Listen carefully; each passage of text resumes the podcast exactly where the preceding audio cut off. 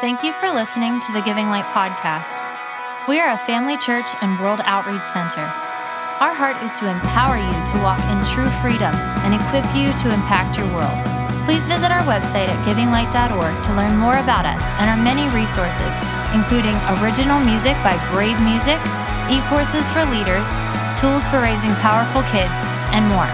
If you would like to support Giving Light financially, visit our Give Online page to choose the best giving method for you. Thanks again for joining us and enjoy this message.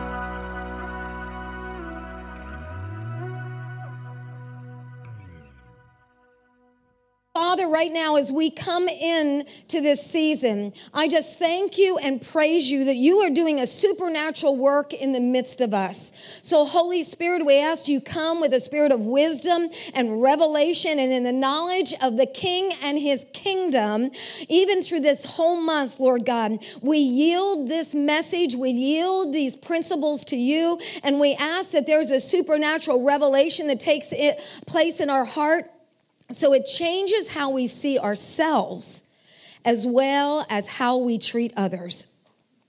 And Lord, I thank you that you are raising up world changers. You are raising up influencers in society. And so, Lord God, I thank you that this is a foundational truth that can literally change the trajectory of nations. And I thank you for it in Jesus' name. Amen. Uh, most of the people in this house know uh, Prophetess Sharon Stone from the UK, so I might have to replace some of her UK English words here. But she gave a word for 2019, and there was a part of the word that talked about movements. And as you know, on November 15th, when my mommy turned 95, I launched my Stop Devaluation movement. And um, it's a global movement, no matter what it looks like right now, it is a global movement. Amen? Amen? All right, thank you for agreeing with me, okay? And this is what she said God spoke to me about ministries becoming movements. There will be a coalition labor movement. This is not a governmental political party. It is the complement of Christians, ministries, and charities laboring together in kingdom agendas evangelism, social justice, and basic human needs. There will be a grassroots groundswell. That's the average person, guys. A grassroots groundswell of selfless volunteers millennials to baby boomers changing their world. Does this sound like my voice? Okay. These new movements are not meant to build someone's empire. Can I have an amen? Okay. But to create momentum and a spiritual highway and the Holy Spirit bandwagons to mobilize my body. This will get the attention of governments as they see mobilized faith, action, belief, and voting. God is asking, Do you want my voice of many waters? Then you must be a part of the streams coming together. That's a movement. It so impacted me because I want a foundational message of the kingdom to touch and shift nations. And we are responsible to do what is possible. And only God can do the impossible. We do our part, He does His part. We give our best, and He does the rest. That takes all the pressure off, right? I'm not responsible for the outcome, I'm just responsible for obedience. May God raise up, even within this house, obedient individuals that hear and obey the voice of God. And so, also in worship, I love this. My hope is in the blood of Jesus. What? I know who I am because of who you are. When I look at Jesus, when I look at the character and the nature of my Father God, of Jesus, of the Holy Spirit, guess what? That's who I am. That's who you are. Come on. And if Jesus can do it, He's graced us to do it. If this is who he is, that is who we are. As Jesus is, so are we in this world. Come on, guys. And I love this. This makes me want to cry. and I'm not a crier, okay? How could a wretch become your treasure? that rocks me. My mom never wants to admit that this little girl was a wretch. Not a wrench, a wretch. she never wanted to admit it, admit it when I was. But praise God for her prayers that she never saw me that way. And guess what? Our Father never sees us that way either. Come on. He knows who He created us to be. In Ephesians 1 4, it says He chose us in Him before the foundations of the world. He knew our stupid years. He knows the stupid things I did yesterday. Come on, guys. But guess what? We're His treasure. And a treasure is valuable. So, with all that said, when we can embrace that mindset, we will be able to change our world. This will change your family, it'll change your marriage. You can go to 50 million marriage seminars, but if you can't learn to value the person you're living with, it'll never impact your home for good. Come on, guys. Are they different? Yes, we are very different. But I value who he is. And I know you value me. Thank you. If it wasn't for him, I could not do what I do. But he values what I carry. And if I'm putting in a 17 hour workday, he goes, Well, building the kingdom, no complaints. Do I have a gem or what? Come on, guys. He knew exactly. Not anybody could be married to me. So thank you, Jesus.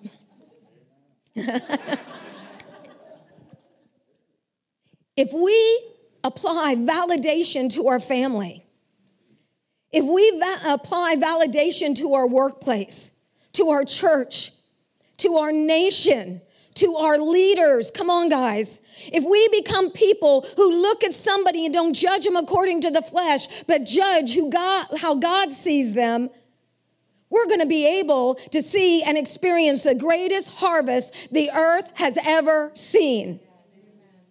Because what's going to touch and change the world is the attitude of those who know their God and carry his heart.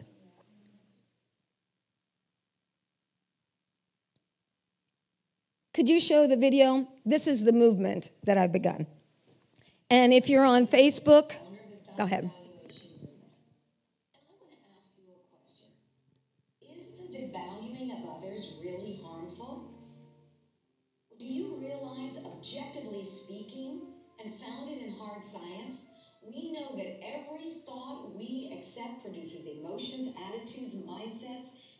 Ultimately is seen through our actions.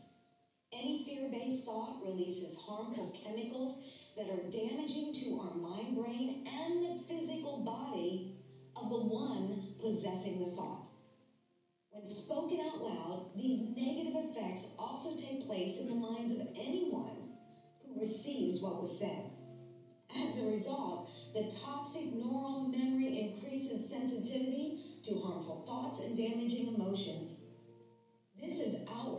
Demonstrated through anger, hatred, fear, and a sense of powerlessness or victimization, compulsive behaviors, devaluation of others, and even criminality.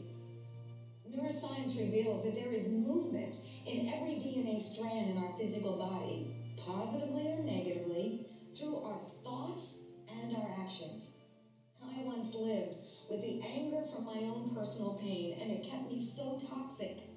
It wasn't until I chose to see myself separate from my experiential reality, not allowing it to define me anymore. It was at that time when I began to recognize that I carried an internal strength to be the best I could be in every situation. I was then compelled to do what was right despite the wrongs in the world. I have learned the greatest way to fight or to do justice for myself and others is to cross the great divides and build bridges rather than burn them in the fire of my anger, prejudice, or hatred. If we're going to start a revolution or a movement, let it be fruitful in building healthy minds, cultivating strong relationships, and becoming carriers of hope. We have the power to be the change in our world by choosing honor, taking time to understand, and modeling before others a heart that is good to initiate this positive action, each of us can be the change. A sound is being heard, inviting millions to rise with a voice of validation, hope, and healing. Listen to this clarion call and be the change in your world. Amen. That is a marketplace way of bringing the kingdom to our world. And when we recognize that devaluation is a strategy of hell to destroy lives, there would be no injustice in our world if there wasn't first devaluation. But when there is validation, we are expressing the heart and the nature of Christ. We don't want our kids watching some demonic movie, right? Why? Because it gives access, correct? Guess what? We can go into our world and model God's love and His validation. And when we do that, it gives access to the kingdom, to the hearts of people. When my mindset shift and my mind and my thoughts and my ways align with heaven's, whether I know it or not, it's giving the kingdom of God access on the inside of me. How can there be a revival, a changing of the mindsets? I love this scripture. I think it's in Second Chronicles. It says, If my people would humble themselves, if the church would pray, and they would turn from their wicked ways. So, where is the first level of responsibility? It's in the church, in the body of Christ. So, if we would turn from our wicked ways, then our God would heal, hear from heaven and heal our land. We spend more time attacking the land, attacking sinners, attacking wretches, just like I was, rather than valuing them and loving them. I went to this morning, we'll get to the PowerPoint maybe. Um, this morning I went to Proverbs uh, 6 16, where it talks about the six things that God hates. Seven are an abomination. If we want to see what causes God, because I looked up abomination, it means hatred and disgust. In the in the Hebrew. So if we want to know what disgusts the heart of God, if we want to know what God hates, you know, you can know somebody not just by what they love, but what they hate. And here are seven things that God hates. And you know, we make mountains out of molehills all the time. Gossip is rampant in the body of Christ. Competition and rivalry not just our church should be a place of safety. The body of Christ needs to be a safe a place, a place of safety if it's going to attract the world. Christians and churches can be the biggest hindrance to people coming to the kingdom. Listen to this. This is an abomination to God. A proud look, pride. I know more than you.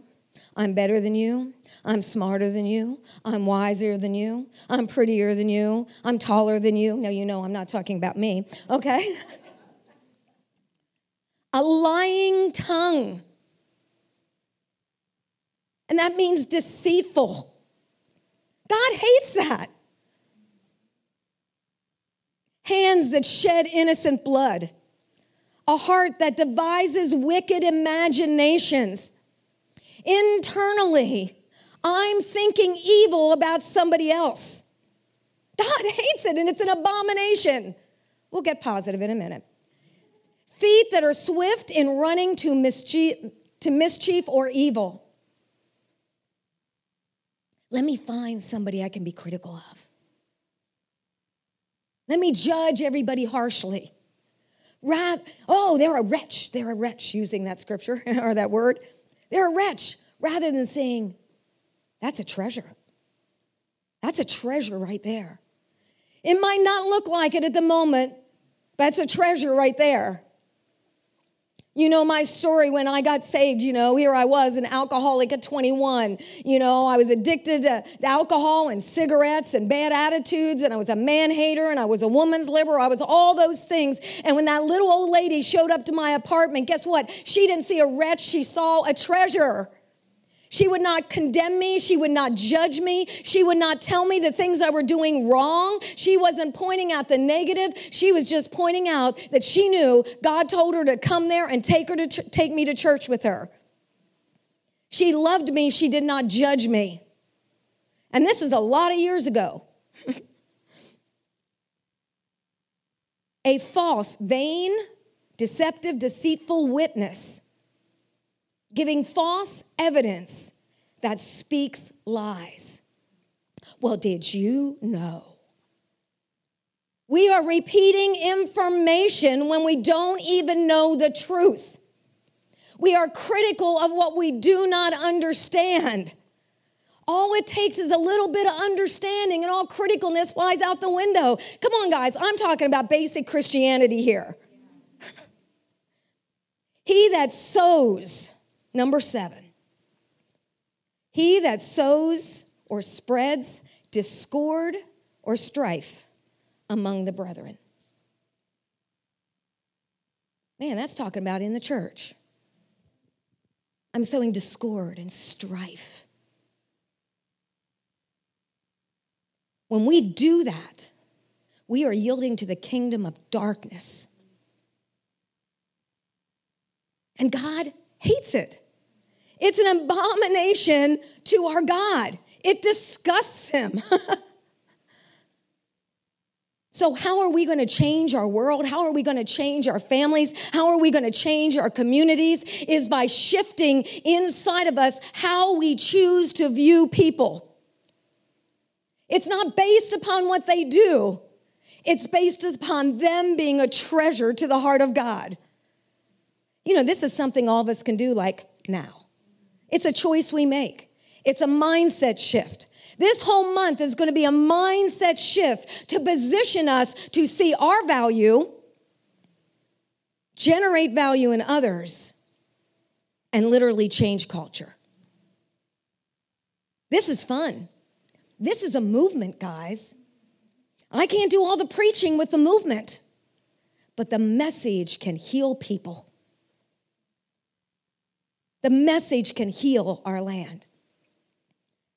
The di- dictionary definition of validation concerning people, because it mostly when you see the word um, validation or devaluation, it means money. And there's people are much more valuable than money, right?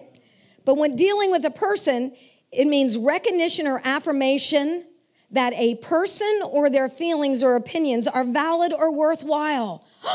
someone could have a different opinion. when I value them, I do not condemn their feelings, even if they don't line up with the Word of God.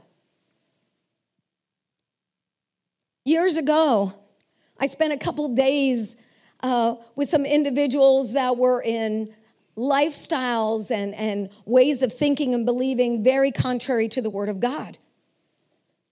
And you know what? I became that little old lady, not judging them based upon the external, but choosing to value them. I got to pray for one. She got healed. She goes, Well, yeah, you can pray for me, just don't say the name of Jesus. I said, Well, that's the only way I know how to pray. Okay. And I said, Jesus. Would you please touch her back? Jesus, oh, Jesus. You know, I mean, I said Jesus 10 times in that prayer because I wanted her to know who was going to be the one who heals her.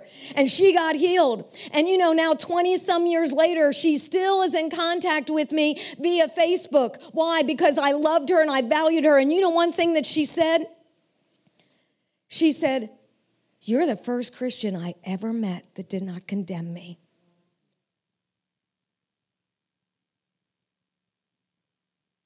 We don't have to agree with people's lifestyles. We don't have to agree with all those things and major on the minors. Come on, guys. Let's just value people and allow it to give an inroad into their heart so they can recognize that we serve a loving, gracious, merciful God who redeemed us.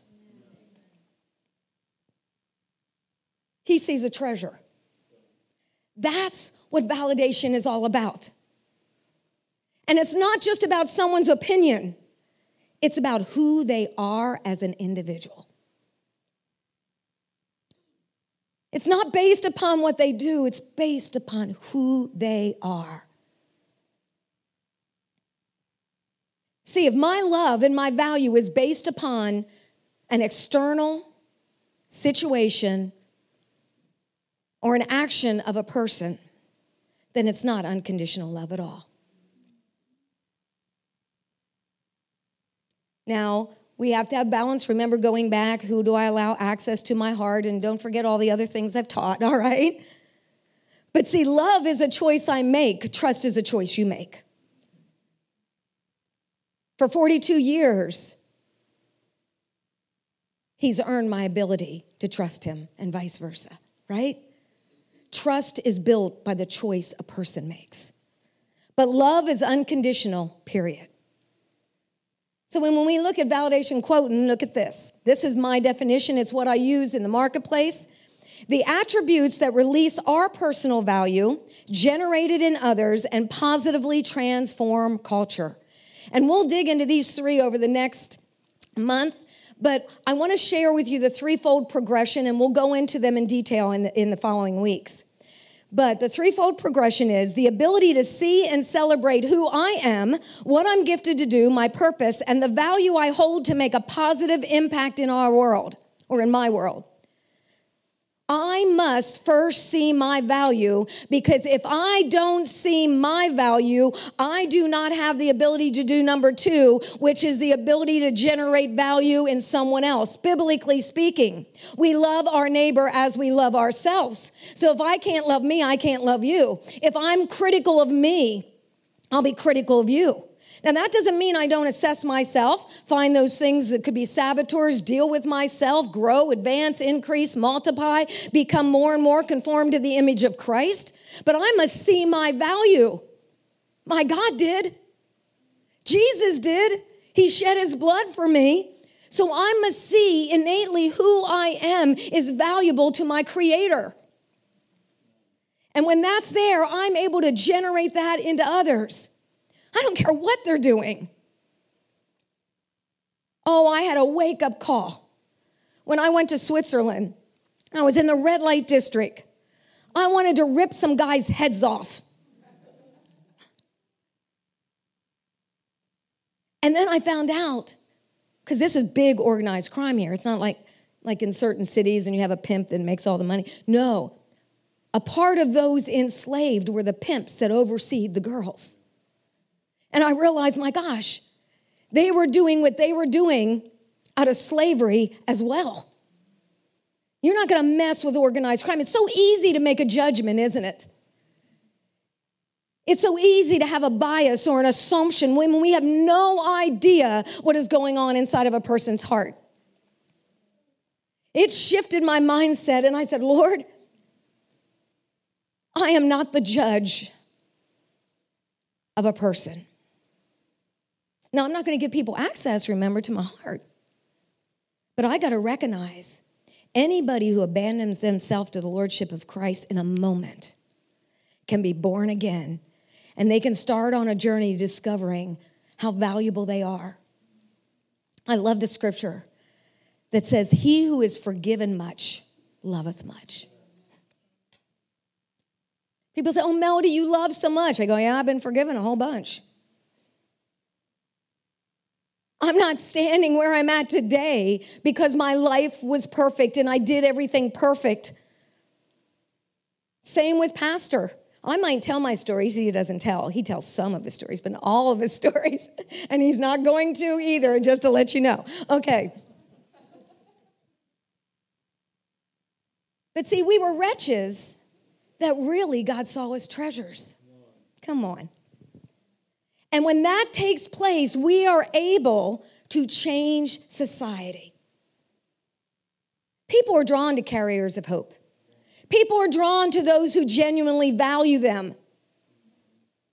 When my book comes out, you'll, if you buy my book, uh, you'll get to read a story about a, a Jewish man that I interviewed.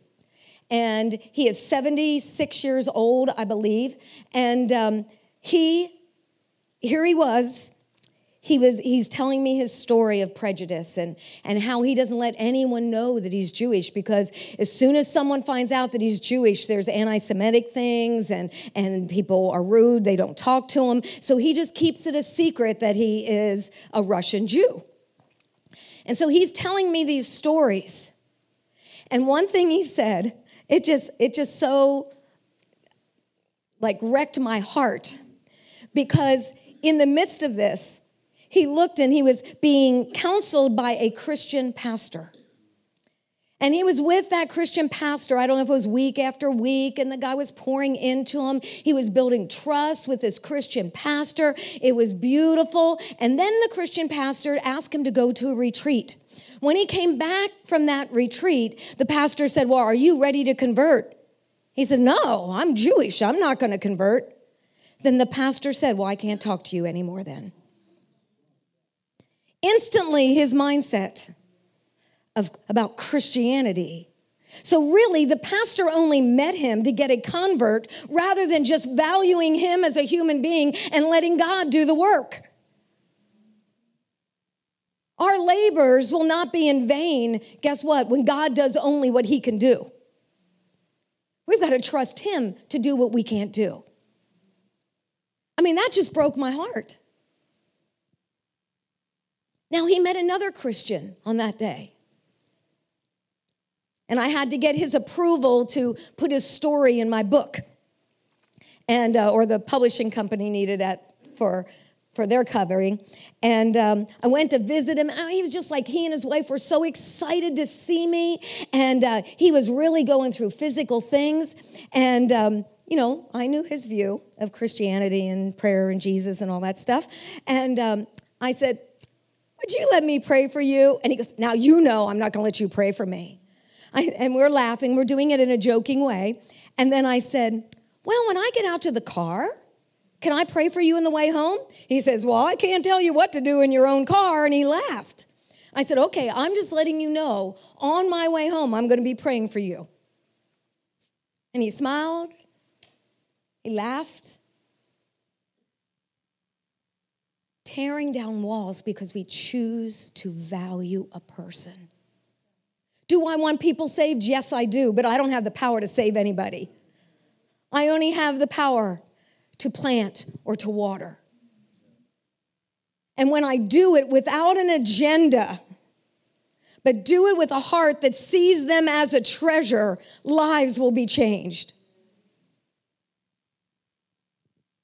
See, when you value something, tell me, I'll tell you four things that happen. How do I know if I value? I know I value someone or something if I protect it, if I invest into it, if I sacrifice for it, and I treat it as valuable. Anything that you truly value, you will protect. Come on. I want to share a science with you. Some of you might have heard this before, but it's axiogenics. And it's the mind brain science of value generation. And simply, neuroscience is how the brain works. But axiogenics shows how values affect how your brain works. So let me put it really simply spiritually. If my thoughts do not align with God's thoughts, it's going to negatively affect the neural functioning of my brain. But if my thoughts align with heaven's, it's going to positively affect the neurofunctioning of my brain.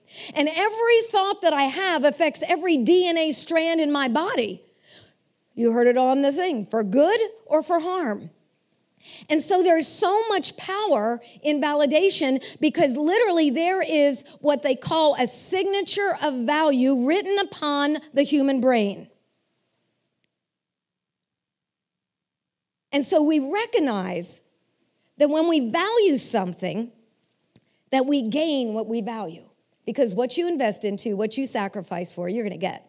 You're gonna have a harvest from what you really invest into. Where's Josh Yoder? Josh. Oh, there you are, Josh. Doesn't he bless you in worship? But you know what? That guy invests. He's been investing for years. Come on. You don't gain by doing nothing, you gain by working it. The master who gave talents to his servants, the ones who worked it, he gave authority over cities. The ones who buried it, or the one who buried it, he took what he had and gave it to the ones who worked it. Because our God is a good investor. He wants someone who's going to take who he is and his heart and invest it into their world. I want you to know our God is love. He doesn't just love, he is love. Our, and get, listen to this you cannot love what you do not value. Once you value something, love is just to be there. You cannot love something you devalue. You'll not sacrifice for something you don't value. Let me in your attic, you will see 90% of it thrown away. Because I don't value a bunch of stuff. Other people, it's like, we can use this 10 years from now. Now, three weeks after I throw it away, I go, mm, I should have kept that one. But I didn't value it, so I trashed it or gave it away or something. we don't protect, we don't sacrifice, we don't invest into, and we don't treat it as valuable if we don't value it. so, in simplistic terms, the mind brain, or thought life, is value driven and it deals with what it means to be a human being. God is love. He is our creator, and He put His signature on every human being's brain, saved or unsaved. It's woven into humanity. Axiogenics is not found in animals. I'm sorry for those who love your dogs, okay, or your cats. You know, not that they're not valuable and we want to treat them good, but the fact is, a hierarchy of value is not in an animal, it's only in human beings. Why? When God made man, he made everything and it was good. But when he made man, it was very good. Why? Because we were made in his image, we were made in his likeness. Oh, so guess what? If he is love, I am love, right? And so, axiogenics is all about being human. The human brain is amazingly adaptable and pre wired for incalculable goodness. Peter Demarest, I know him personally. He gave me this amazing endorsement for my book coming up. He's not a believer, but he is one of the most valuing people I've ever met in my life because he's an expert in axiogenics and he knows what's going to make his mind and his thoughts and his actions healthy. Man, I was shocked about 20 years ago when I went back into the marketplace and I found people in the marketplace acting more godly than people in the church. It shocked me because there was like 20 years that I was out of the marketplace. And I thought, you know, they're not playing games. There's all these games going on in the church. And I just rose up and said, uh uh if I'm going to pastor, it's, it can't be about just numbers and growing a church in numbers. That's not success. Success is lining our hearts with heaven, being obedient to our God, and loving others like He created us to love, valuing others like He created us to value. Not based upon circumstances, not based upon what they do right or what they do wrong, but choosing to value them right where they're at and caring enough to help them through. The biology of the human brain is hardwired to add value. We were created to add value. Look at this. Our physical brain is relational. The fact is, our brain is a highly social organ. And isn't it true? If you don't have human connection, you will start to emotionally suffer. Or if the human connection you have is negative, devaluing, destructive, usury, abuse of power, you will emotionally suffer, correct?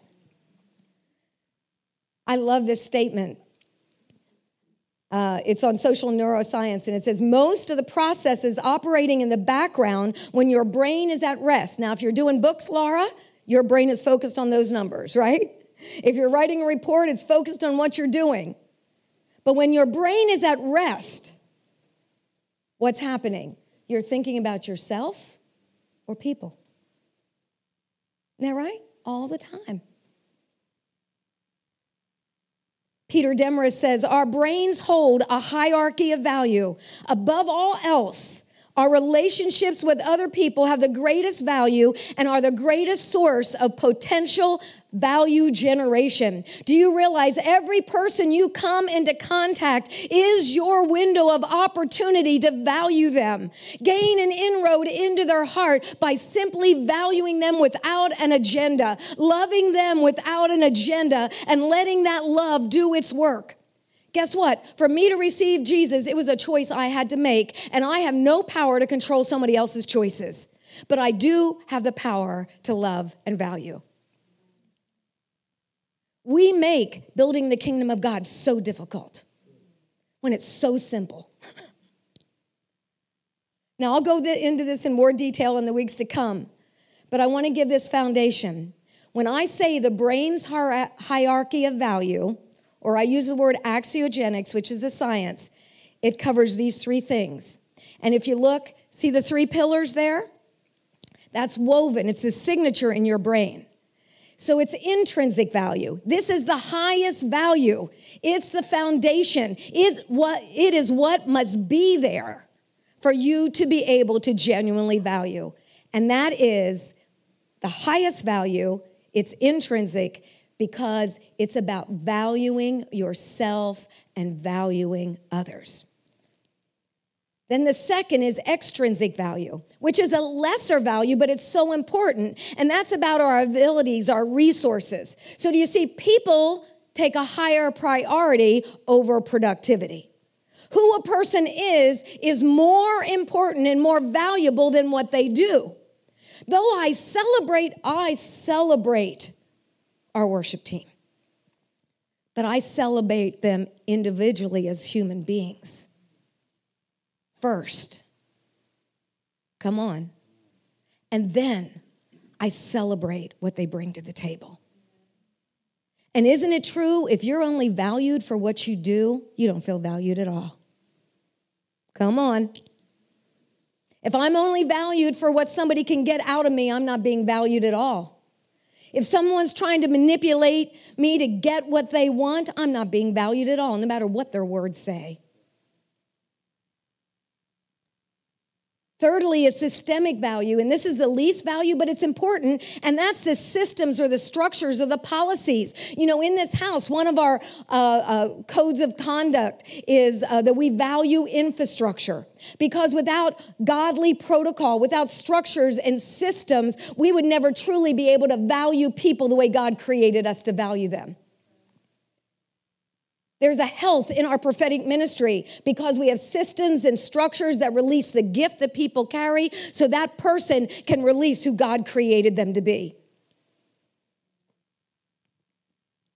And see, then the result is emotional health. Now, I'll go more into the science in the weeks to come, but one thing I love about science, in these things, they're catching up with what God said thousands of years ago. What is our plumb line? Our plumb line is the Word of God. If science disagrees, we throw out science. If science agrees, we go, yeah, I can use it in the marketplace, all right? See, validation is the nature of our God woven into us. Do you realize every cell in your being is woven with the nature and the character of God? Saved or unsaved. But when I get saved, that I am translated, all me, from the kingdom of darkness to the kingdom of light. And we want people to be born again. We want them to come into the kingdom. But let us touch their hearts first by valuing. Guess what? Jesus came to redeem mankind, correct? God so loved this world that he sent Jesus to redeem us.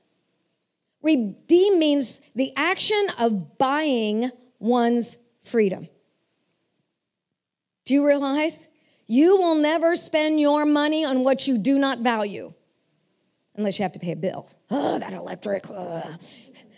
But I'll tell you, we pay it because we value heat in the winter and air conditioning in the summer. So there's a form of validation there, right? But you will invest and you will pay a price to buy back something. See, we were created in the image of God and, and man sinned. So Jesus came saying, I'm going to buy them back. Devil, you're not going to have the last laugh on this one. Man, I'm going to buy them back. And all these that you have tried to destroy their lives, they're going to come into the kingdom of God. And guess what? That's why it says, Seek ye first the kingdom of God and his righteousness, and all these things will be added unto us because he's telling us what to value the most. Are we willing to sacrifice, invest into, treat as valuable, protect the reputation of the kingdom? Jesus paid the highest price to buy us back. He so valued us, he gave his life. Galatians 3:13 Christ redeemed us from the curse of the law being made a curse for us. Oh my goodness. He took the curse. That's value right there. He valued us so much that he took all the curse sin and death and destruction, physical sickness, poverty, death. Anything that steals, kills, destroys, and sabotages, he shed his blood. He gave his life so we would no longer be under that.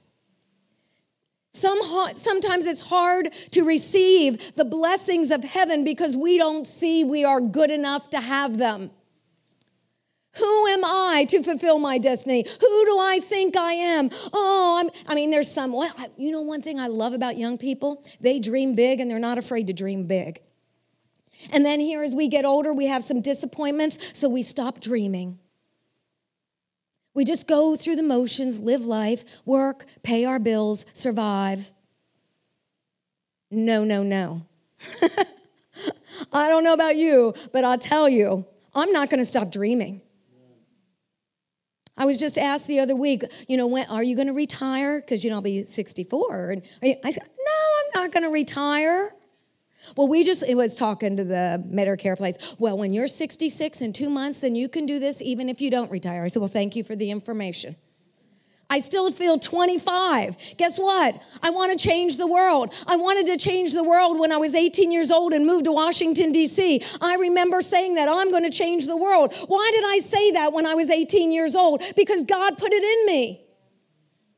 God put things inside of you when you are young. Don't stop dreaming. And it's not about just big and grandiose. It's about taking who you are, the value you hold, the gifts and the talents and the abilities that you have on the inside of you and releasing them.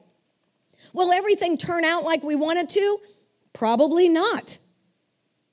But maybe. Come on. I'd rather shoot for the stars and get almost there than shoot way down here at the ground and get there. Because you were made for greatness. You're a son and daughter of the living God. Come on, guys. You must see your value. That's all next week. I don't want to get ahead of myself. I love this. Ephesians 1 7. In Him, in Jesus, through His blood, through the price He paid. And that blood would have meant nothing if He didn't raise from the dead. Come on. In him we have redemption through his blood, the forgiveness of sins. We focus so much on sin rather than focusing on who we are and what has got our attention, has got our direction. If I think about all the bad things that is wrong with me and I'm not good enough, I'm not smart enough, and I live in fear and all those other things, when my attention is on those things, I'm going to have the fruit of those things because that's what I'm investing my mind, my thoughts, and my emotional energies into. But when I shut up the lies This is Melody, you're not valuable. When, you, when I shut up the lies and say, oh man, you're to get embarrassed if you take this risk. I go, shut up. I'd rather try than, and fail rather than not try at all. You just study wealthy, billionaires, successful people who have climbed the corporate ladder. Guess what? They took risk after risk after risk after risk. We're so afraid of losing. But when my God owns everything, as I'm launching this movement, uh, you don't make any money because it's a movement, it's not a business, but it's costing you a lot of money. And so I've been telling myself, okay, buy this. Money is just an agent of exchange. That's all it is. The only thing that money has value in is to exchange for something that I truly value. And what do I truly value? I value my world. I value people. Man, I want to love as he loves. I want to value as he values. I want to see people to discover what manner of man or woman they are. Because when you see how amazing you are and what you hold in God, you won't have to compare, you won't have to compete, you won't be in rivalry, you won't live in jealousy or envy or strife or step into any of those seven abominations. Because I'm not comparing myself. I'm not saying I'm all that, but I'm valuable. Come on. In my flesh, hey, but who I am in Him. And even in my flesh, He has chosen to value me. For this purpose was the Son of God manifested. What? To destroy the works of the devil who came to steal, kill, and destroy, right? Jesus came to destroy the works of the enemy. And guess what? I said this earlier. There would be no injustice if there wasn't first devaluation. Hitler could have never killed 11 million people if he first didn't dehumanize them and devalue them, right? So I have to devalue so that I can abuse. I have to take away someone's value as a human being so I can use them for my gain. There would be no sex trafficking if there was validation. Romans 2 4 in the Amplified. I love this. Or do you have no regard for the wealth of his kindness and tolerance? That's like a dirty word in the church. It's in the Bible, in the Amplified.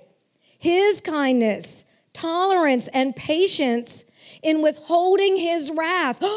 God is withholding his wrath. Why?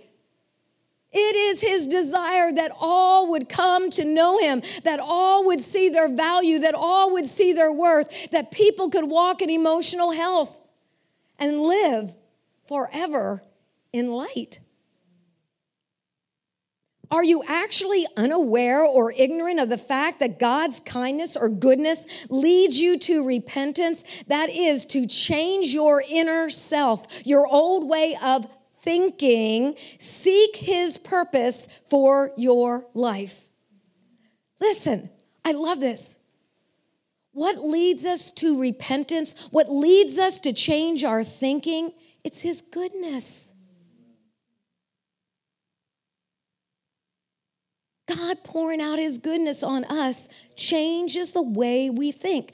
And what does it changes? Instead of being a wretch, I'm his treasure. He poured out his goodness on me. He must love me. I remember when I got up the next morning after I said, God, if you're there, do something in my life. And I started throwing away all my Coors beer cans. I had no desire to drink anymore. I was instantly delivered. Come on, guys, that's a big deal. My lightning fast brain said, God, if you're there, do something in my life. I have no desire for alcohol. There must be a God. The goodness of God changed my mindset. And it caused me to embark on a journey where all the radical passion that I had to change the world, to climb the corporate ladder, to be successful, was for other people to know this God. I didn't know what I was doing, but I was radical about it. I had zeal with no knowledge. I was aggressive, I was forceful, type A woman. Trying to force people, you need God. Well, how do I get him? I don't know. Just say this. I'd grab them by the, the nape of their neck of their clothes and you need God. And they go, okay, okay, okay. And if you would have known me before, you knew why they said okay, because I'd punch where I need to punch, hit whatever I need to hit, break a nose if I need to break a nose. That was just melody. I can still, I can still kick, see? Okay. so, look at Jesus, and I'm almost done. Look at the woman caught in adultery. Do you see validation in Jesus or do you see condemnation in Jesus? She was caught in the act. Now, is adultery something that can be destructive? Do we label it as a sin in the church community? Come on. All right? And they said to him, Teacher, this woman has been caught in the very act of adultery. Where's that man? I don't know. But now in the law, Moses commanded us to stone such a woman to death. Oh my goodness, we might not get out stones. But here we are. Oh, you did that, Carolyn. Did you know Carolyn did that? Did you hear about that? And we're throwing these verbal stones to destroy her character. And you might even say, Oh, I don't want to hear it. I don't want to hear it. But the next time you see Carolyn, you think about what was just said. Stoning with our words. So, what do you say to do with her? What is your sentence? They said this to test him or test Jesus, hoping that they would have grounds for accusing him. Oh my goodness, they got all religious on us, on him. Why? So they could accuse him. Setting a trap manipulation. But Jesus stooped down, you know, he wrote in the ground, and he said, He who is without any sin among you, let him be the first to throw a stone. Come on, guys. Until we arrive at perfection, we have no right to judge another. And the moment we do that, we've got to deal with ourselves because the one that's in sin is me. in my, the byline of my book is silencing the internal voice of bigotry. I got to silence that internal voice that causes me to be bigoted and prejudiced and biased and assumption and judgmental and gossiping. I got to deal with that in me because if it's not in me, value is just going to come out. Because it's not just our outward actions, it's an expression of what's in our heart. This is coming out stronger. It was supposed to be really ooey gooey. Then he stooped down again and started writing, and you know the story, or maybe let me just read it. They listened to his reply and they began to go out one by one. Oh man, how do you fight that? Right? Starting with the oldest ones until he was left alone with the woman standing there before him in the center of the court. Straightening up, Jesus said to her, Woman, where are they? Did no one condemn you? She answered, No one, Lord. Lord. Lord. There was revelation right there. Oh my gosh. No one, Lord. And Jesus said, I do not condemn you either. well, my goodness, look what she did. She was caught in the act.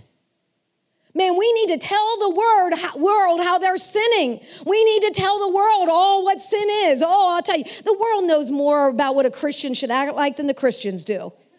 Has anybody ever said, and you say you're a Christian, all right? The world knows what it means to be a Christian. Jesus didn't condemn her. He said, now go and sin no more. I love Charles Finney's definition of sin and it was anything that devalued or dehumanized a person. Have you ever devalued yourself? That's sin. Every lie you believed about yourself, that is sin. Because it keeps you back from the revelation of the treasure that you are. This is not pride, it's not arrogance, because if you have a healthy view of the value you hold, there isn't pride. Because now you're not trying to get something to meet your need. You're living giving to someone else. You're generating value in others. You're investing into others because I'm not trying to get something from Donna. I need Donna to love me. No, when I know my value, I'm not trying to suck the life out of somebody else to make me feel something I don't feel. It's liberating to see how valuable we are because then you're not striving, you're just being. John 12, 3 through 8 in the New Living Translation. This is Mary. Remember when she took the, that pint of, of perfume, which was the equivalent to a year's salary. Man, if you make 50,000 a year, it would be like pouring out $50,000 worth of oil onto Jesus' feet. Come on, guys. That was a lot of value going on. Come on. Isn't it unique how in the Bible it even reveals in the New Living that it was a year's worth of salary? You don't spend a year's worth of salary unless you value something. She poured out that. And of course, what happened? Judas was all offended. Do you see what she's doing? Got really spiritual. She could have given that to the poor, and she should have spent it this way, and she should have done it this way, and this is what she should have done. Judgment, bias, assumption, gossip, devaluing, criticalness, all wrapped up in Judas. And isn't it unique that it said Judas? Because he had a lot of things going on on the inside of him. You know, when someone's critical of you, don't get mad at them. Pray for them. Because guess what? They're critical of themselves. If someone tries to shame you, it's because they feel shame.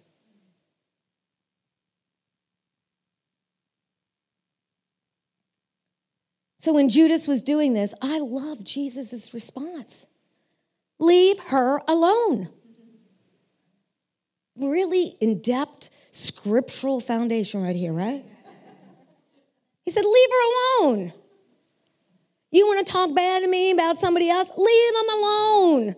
You walk out your own destiny with fear and trembling. You obey God. Let them walk out theirs. Just leave them alone. See, you think I'm touched. Jesus was pretty tough there. And guess what? Thousands of years later, we're still talking about it. You know what he did? He was valuing her expression of value towards him. Leave her alone. What she's doing now is valuable. And where she was devalued by others, Jesus demonstrated value to her. Jesus protected her from the critics. He valued it, her with his words and his actions. There is a movement, a movement, a mindset of validation. And I am thoroughly convinced, and you know, your voice is everything, you know, and so I see everything through this. But I am convinced if we have a foundation of value, which is the very foundation that was in, in the Father's heart to send Jesus, how will we impact our world? Father, right now, in the name of Jesus, I just pray for each one. And I just thank you that you are shifting our mindsets. You're causing us to recognize how valuable we are. And every time we've looked at ourselves, I just want everyone's eyes closed. And I'm not going to do an altar call or anything this morning because I think you need to look at your own life and you need to say, Where have I been critical of myself? Where have I believed the lies of the enemy? Where have I taken what people said about me and embraced it into my heart as truth? Where are the times that I look in the mirror and I say, I'm not good enough?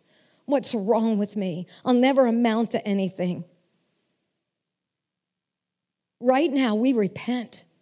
We repent for every lying thing we said about ourselves. And Lord, we choose to see ourselves today as your treasure. Thank you, Jesus, for valuing us so much that we are forgiven because you've shed your blood. We open up our heart, we open up our soul, and we give you a fullness of access to us, to our thoughts, to our attitudes, our emotions, our actions. And secondly, Lord, forgive us. Forgive me when there's been criticalness and judgment. And Lord, we all have things that we have to deal with in life and determinations and boundaries we need to establish. But we never want to do it at the expense of devaluing another. Lord, forgive us where we put somebody else down to exalt ourselves. We've shamed another so we could feel better about ourselves.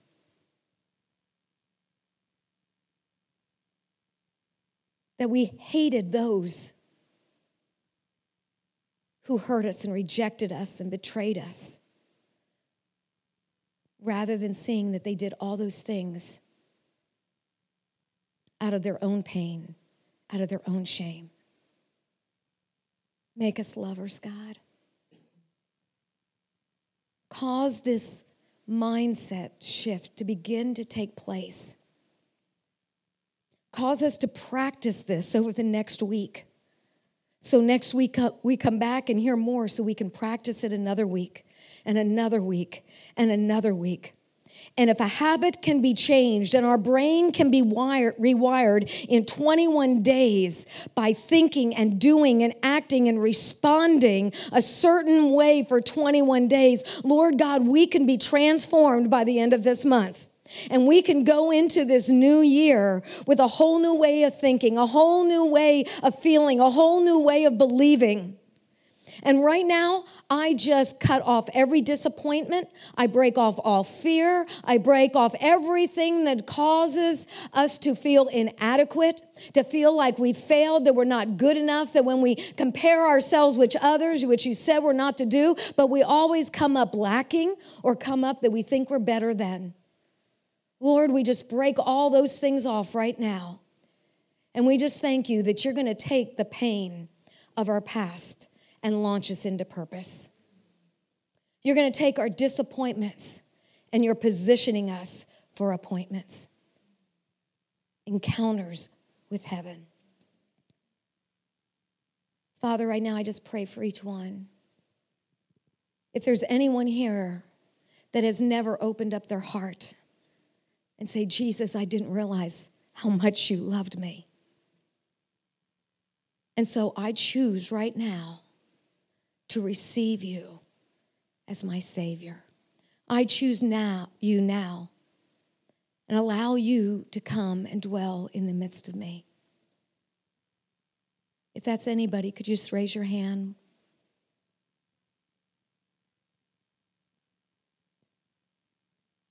If you're here and you say, Yeah, I love God, I know He loves me, but I've lived with a devaluation of myself. And I found myself devaluing others to somehow remove that. Father, right now, in the name of Jesus, they know where they're at. And I ask for the Holy Spirit to invade every cell of their being, to stir within their spirit man a revelation that will change the way they think change the way they believe so that they have the courage to move forward in this season in Jesus' name.